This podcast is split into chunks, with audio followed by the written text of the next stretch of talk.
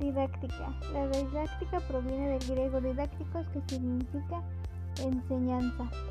La didáctica es el arte de enseñar, rama de la ciencia pedagógica que revela los fundamentos teóricos de la educación y la formación en su forma más general.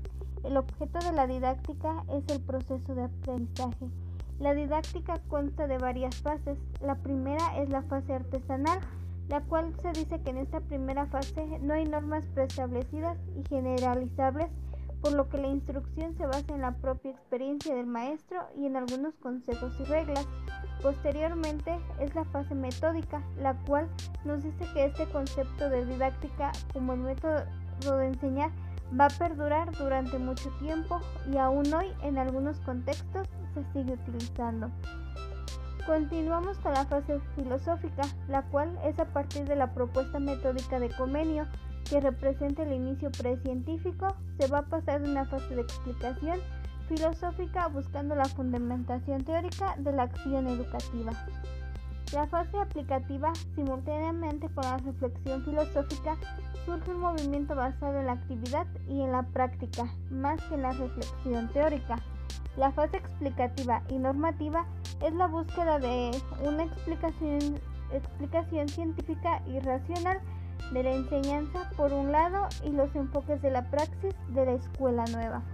La última fase es la epistémica o de paradigmas de racionalidad, la cual se dice que en la década de los 70, por medio de Kuhn, comienza a hablarse de los paradigmas al afirmar que la ciencia progresa mediante estructuras conceptuales compartidas por una comunidad de científicos. Hay varias categorías dentro de lo que es la didáctica, por ejemplo, la capacitación, la enseñanza, el aprendizaje, la educación, el conocimiento, las habilidades, las metas, los contenidos, su organización, los tipos, formas, métodos, medios y los resultados del aprendizaje.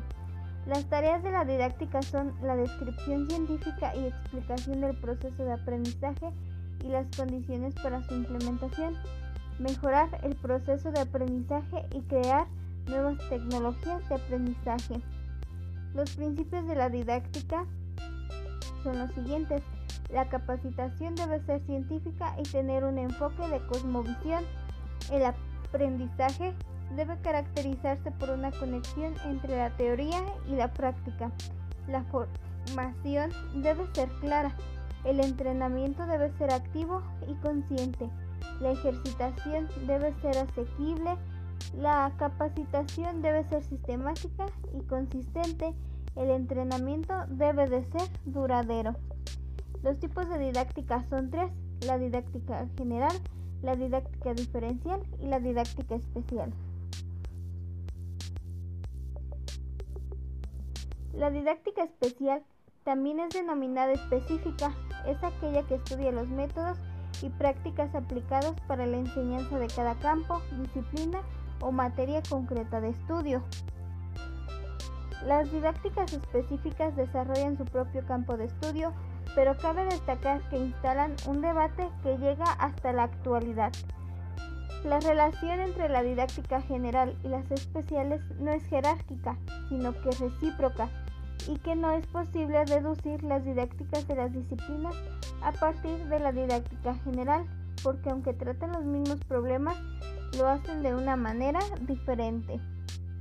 Las didácticas específicas son las que estudian las cuestiones concretas de cada una de las disciplinas. En esta hay dos posturas. La primera es matos.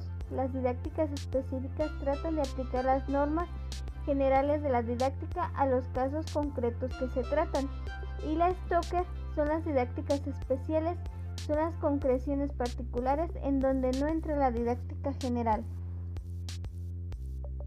La didáctica especial o específica estudia los métodos específicos de cada materia, entre las cuales podemos encontrar algunas como las ciencias sociales, las ciencias naturales, la lectura, la escritura, la educación física, matemáticas y la historia. Y para finalizar, como componentes del proceso de enseñanza-aprendizaje, los medios de enseñanza actúan como vías de comunicación y sirven de soporte a los métodos de enseñanza para posibilitar el logro de los objetivos.